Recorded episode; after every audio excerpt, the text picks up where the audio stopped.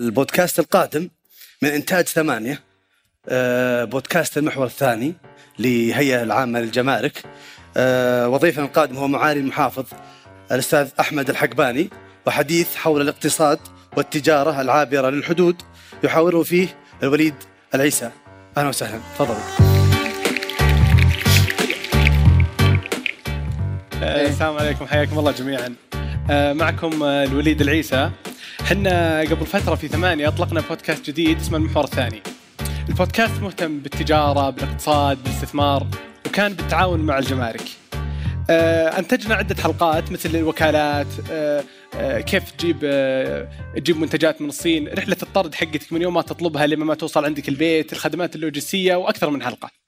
ولكن حنا كفريق كان في كل حلقة ننتجها نستغرب الدور الكبير جدا اللي كانت تسويه الجمارك الدور الاقتصادي اقصد هنا كنا في كل مرة فعلا في كل حلقة كل ما ننتج حلقة نقول يطلع كذا لنا جانب جديد يقول ما كنا متصورين إن ال- الجمارك تنتج هذا ال...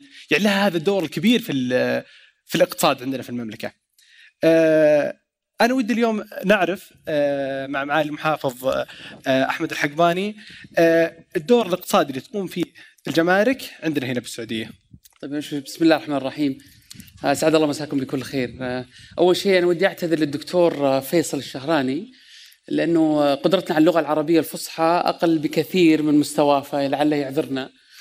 الجانب الآخر ودي أشكر الزملاء في ثمانية في الحقيقة. آه، يعني إبداعهم ونقلوا آه، مستوى البودكاست في آه، كمتلقي عربي آه، إلى مستوى آخر. فالمبدعين ما شاء الله تبارك الله من شباب وشابات البلد نفخر فيهم جميعا. آه، طبعا آه، ال- ال- الهيئه العامه للجمارك ومنسوبيه الجمارك بشكل عام آه، تقوم آه، بدور يمكن يرتكز على ثلاث محاور استراتيجية.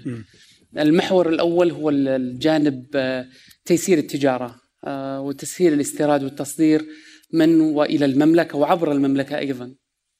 الجانب الآخر هو جانب يخص بأمن آه، المجتمع و وأيضا أمن الاقتصادي أو آه، سلامة الاقتصاد ال- الوطني.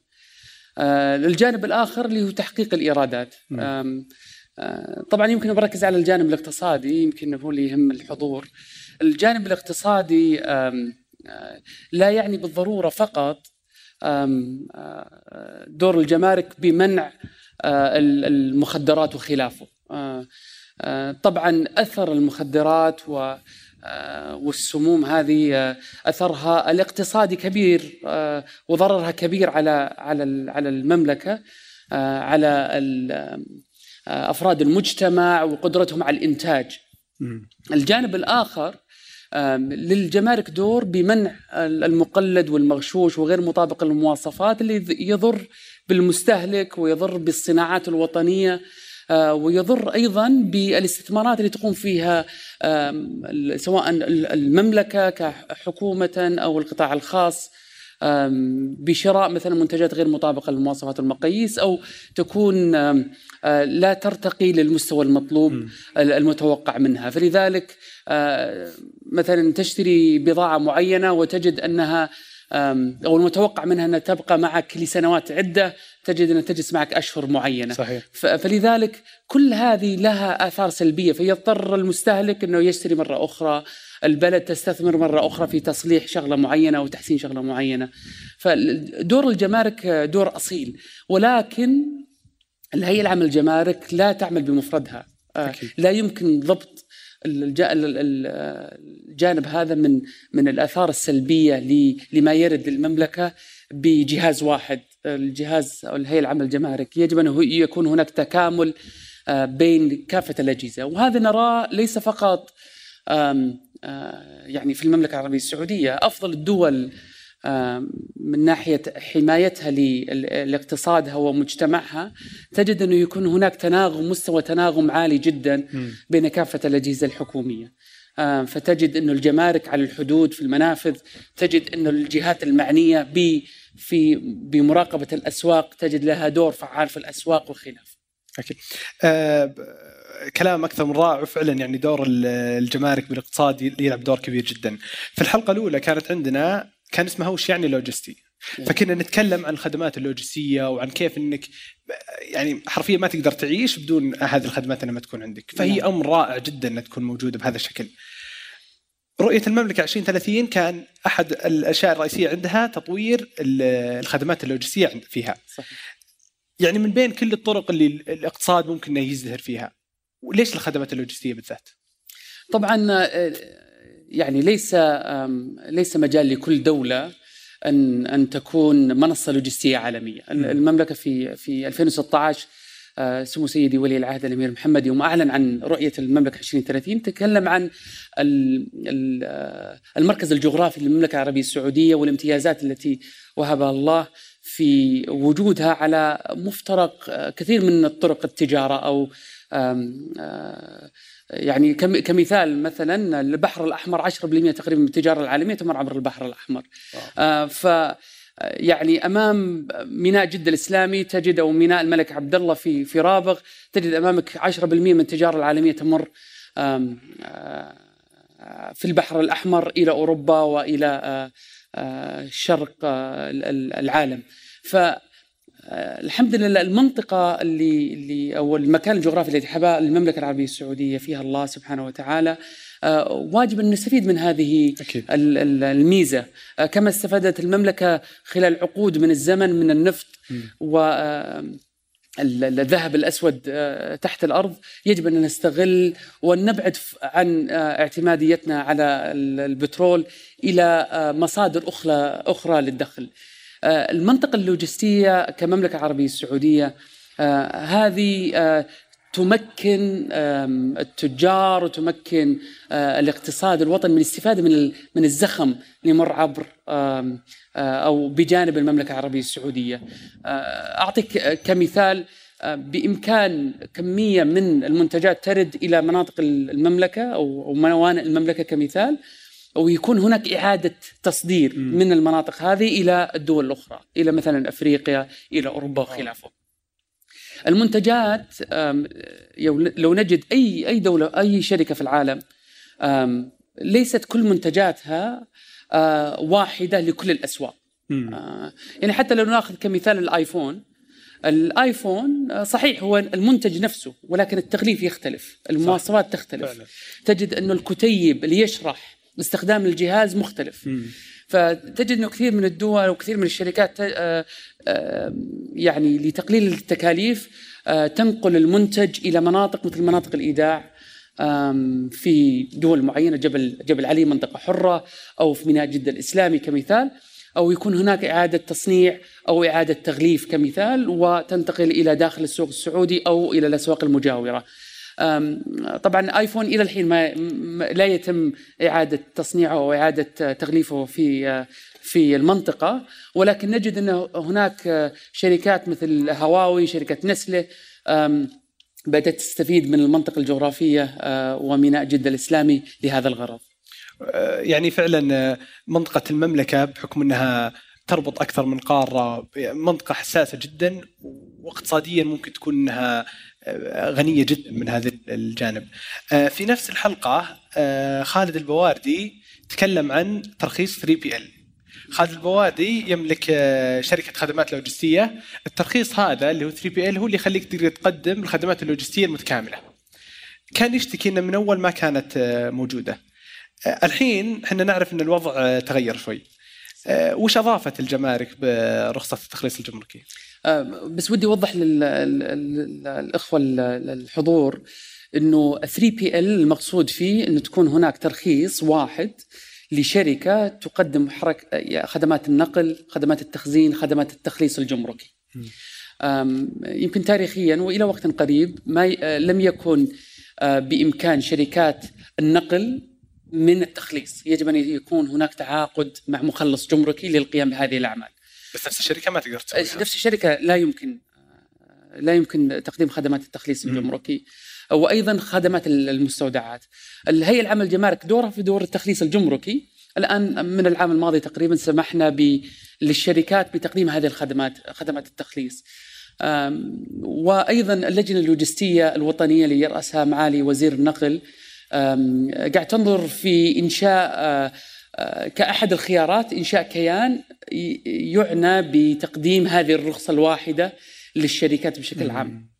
بحيث أنه هذه الجهة اللي تقدم الرخصة يكون هناك اتفاقية مع الجهات الحكومية ذات العلاقة سواء الهيئة العامة للجمارك الهيئة العامة للنقل ووزارة الشؤون البلدية والقروية لتقديم رخصة واحدة لهذا النشاط المهم. ما في دولة في العالم تعتبر كمنصة لوجستية مثل سنغافورة وغيرها من الدول ما يكون عندها هذه الرخصة. وبدأت آه، يعني آه، الحراك آه، يزداد تزداد وتيرته. وإن شاء الله نجد إن شاء الله هذه الشهادة أو هذا الترخيص قبل نهاية العام بإذن الله تعالى. إن شاء الله وأعتقد هذا فعلا شيء يعني بيفرق كثير مع شركات الخدمات اللوجستية.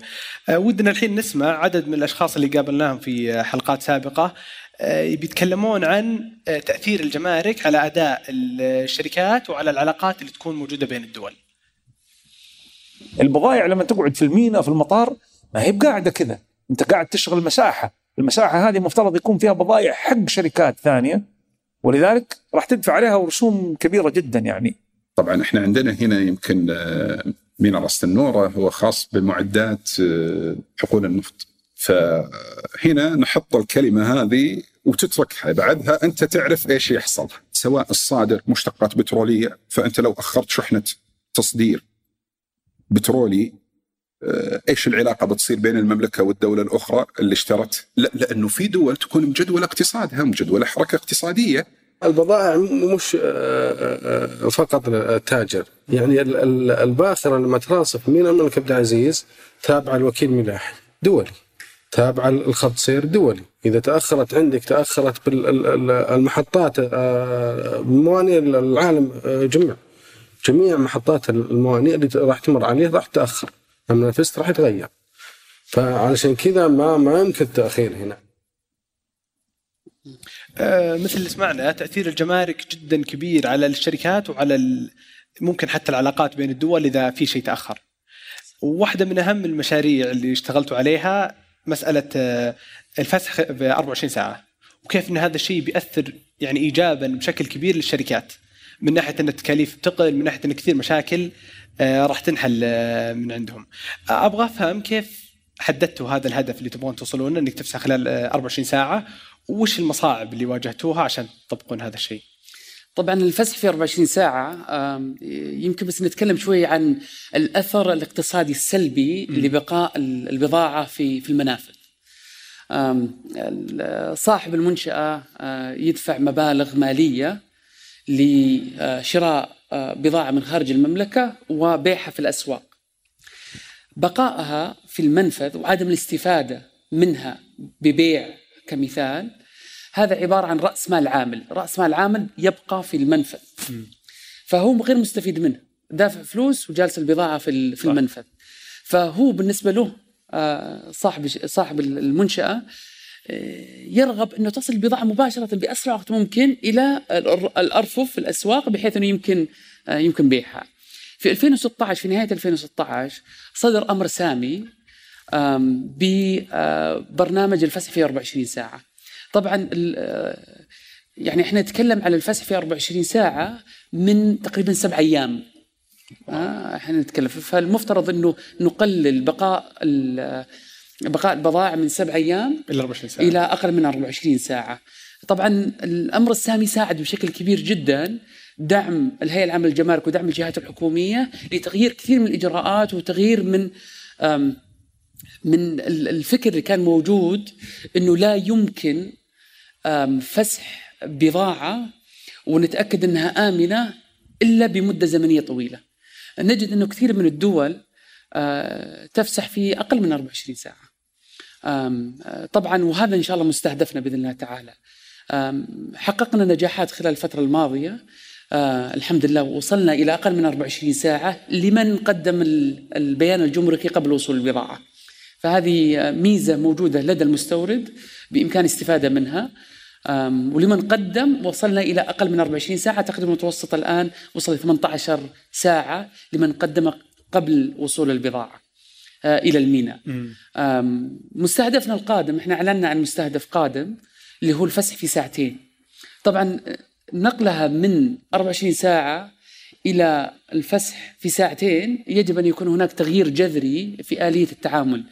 يعني يمكن لتقليل من سبع أيام إلى 24 ساعة استفدنا من النظام التقني الحالي الموجود عند الجمارك استفدنا من تحسين بعض الإجراءات الموجودة في الجمارك ولكن لنحدث لنحدث النقلة النوعية هذه يجب أن يكون هناك تغيير جذري في آلية التعامل والنموذج التشغيلي. أه، طب كيف ممكن نوصل لهذا مثلا أه، أه، أوضحتم في مرة أنكم من ضمن أهدافكم أنكم تفسحون في ساعتين.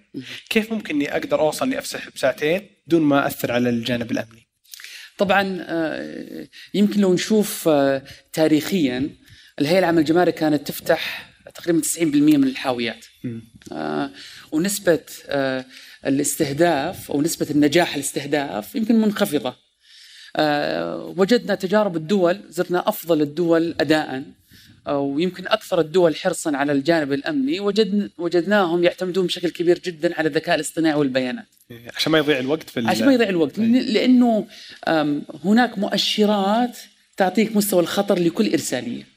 آه، آه، يعني إحنا الجمارك تعتمد آه، تاريخيا على حدث الموظف. ولكن النموذج هذا وصل إلى حد لا يمكن من خلاله تقليل مستوى أو الوقت اللي يستغرقه فسح البضاعة وأيضا تحقيق مستوى أعلى من الأمن، فلذلك يجب أن يكون اعتمادنا على البيانات بشكل كبير. البيانات مصادرها كثيرة جدا، سواء بيانات موجودة في لدى الهيئة العامة للجمارك موجودة لدى الجهات الحكومية الأخرى ذات العلاقة موجودة في اللي هو خط سير الإرسالية كمثال أو بعض البيانات الموجودة المتاحة عالميا تحدد لك مستوى خطر كل إرسالية. م. آه، إحنا زرنا الأمريكان كمثال وجدنا أنهم يعتمدون على أكثر من 200 معلومة لكل إرسالية لتحديد مستوى الخطر. إحنا المملكة لازلنا في الثمانين تقريبا. فأمامنا الكثير لنحقق ما سبق فينا آه، آه، كثير من الدول الأخرى. آه، بالحديث عن الجانب الأمني ودنا نسمع ضيف الله العتيبي من الحلقة الثانية بيتكلم عن الخطر اللي ضمنه العمل الجمركي والتضحيات اللي يقدمونها موظفين الجمارك.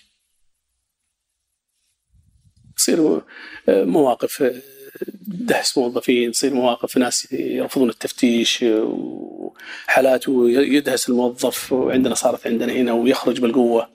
المتفجرات تذكرون يمكن قبل ثلاث سنوات تقريبا أو سنتين ونص كان فيه 31 كيلو آه، مواد شديدة الانفجار يعني معدة يعني ما, ما إعداد على مستوى كبير يعني جاية من معدل الجيوش ما هي معدل وتم ضبطها الحمد لله هنا بجهود موظفي الجمرك. بجهد الموظف وبحاسة الموظف تم ضبطها والتعامل معها وتسليم الأشخاص والجهات الأمنية آه، في أمن الدولة وتولت كل العمليات التحقيقات وتولت الموضوع كله. مخدرات أيضا سبقا ضبط عمليات كبيرة 18 مليون حبة 15 آه، مليون حبة كانت مؤخرا هنا بالتعاون مع المكافحة.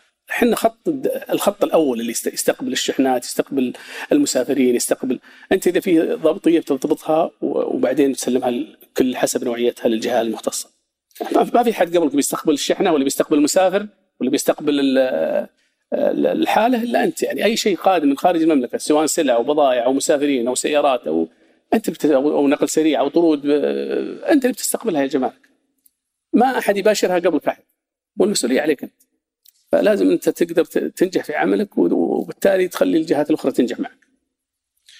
آه، من الواضح اللي سمعناه أن في خطر دائما يرتبط بالعمل الجمركي. نقدر يعني نقدر نعتبر أن موظف الجمارك رجل الامن؟ طبعا بلا بلا شك آه، آه، موظف الجمارك يعني حتى حاولنا قدر المستطاع أن نغير الزي بحيث أنه يكون أقرب لرجال الأمن. طبعا دور الموظف الجمركي آه، دور أمني في المقام الأول. آه، سواء الأمن الاقتصادي أو أمن المجتمع. آه، ولكن أيضا عنده مهمة أخرى إنه كيف يقدر يتعامل مع المتعاملين سواء مسافر ولا رجل أعمال بمستوى عالي من الاحترافية والمهنية صح.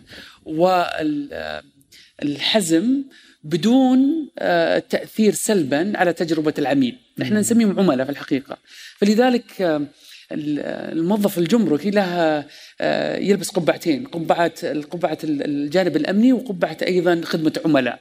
صح آه، فنجد أن الموظف الجمركي في المطارات آه، نحاول قدر المستطاع آه، وحتى في المنافذ بشكل عام ندربهم على حسن التعامل مع مع الجمهور والمتعاملين والعملاء بشكل عام. طيب يعني بجانب مسؤوليتكم تجاه الأمن والاقتصاد في مسؤولية لكم تجاه الموظفين الجماركي. كيف تخططون إنكم تصححون الصورة المغلوطة دائما عن الموظف الجماركي؟ يعني كثير ناس ما يشوف مثلا إن موظف الجمارك رجل أمن ولا إنه ما يشوفه مثلا انها زي ما سمعنا تو انه يعتبر خط الدفاع الأول أمور كثيرة يعني مو بس إنها آه، سلع مغشوشة ولا لا ممكن تكون متفجرات ممكن تكون صحيح. مخدرات كيف تخطون انكم تحسنون هذه طبعا الصورة الذهنية يعني إحنا نحاول يعني من خلال السنتين ثلاث سنوات الماضية نحاول آه، نبرز جهود رجال الجمارك آه، رجال ونساء الجمارك في في الإعلام سواء الوسائل التواصل الاجتماعي والإعلام بشكل عام. آه، حاولنا قدر المستطاع إنه آه، تكلمنا عن تغيير تغيير الزي كمثال آه، مهم جدا أن يكون عندنا أيضا التدريب والتاهيل يعني منسوبي الجمارك مثل ما قلت لك يلبسون قبعتين كان أحد التعليقات اللي كنا نسمعها سابقا إنه الزي السابق المنسوبي الجمارك يمكن مقارب لموظفي الخطوط السعودية كمثال ولا آه، موظفي الحراسات والسلامة آه، آه، خارج المنافذ تلقاها في المجمعات التجارية. ليس تقليلا من دور أحد ولكن دور الموظف الجمركي مختلف تماما. الفترة القادمة بإذن الله تعالى سيكون هناك أيضا تطوير على الزي. وعدوني الزملاء إن شاء الله خلال الأشهر القليلة القادمة سيكون هناك آه، تطوير للزي. أيضا سيكون هناك قسم لرجال ونساء الجمارك آه، أسوة بزملائنا في الجانب الأمني. آه، أيضا سيكون هناك يعني هناك تعويض مادي يعكس الدور الهام اللي يقوم فيه موظفي أو منسوبي الجمارك بشكل عام. الله يعطيك العافية حافظ شكرا لك. الله يحييك. الله يسعدك. وشكرا لدعوتي هذا هذا الاجتماع. وأتمنى ما يكون طبعا مختلف يمكن الجلسة هذه عن الجلسات الأخرى. فاعذرونا على الإطالة. الله يعطيك العافية. نورتنا وشرفتنا الله يسعدك. الله يعطيك العافية. شكرا. الله يعطيكم العافية جميعا. شكرا لكم. هذه الحلقة من إنتاجي أنا الوليد العيسى مازن العتيبي والعنود شويعر حررها محمد الحسن راجعها ثمود بن محفوظ وريما طلال. وأشرف عليها عبد الرحمن أبو مالح والعنود شويعر وعادل بارجاء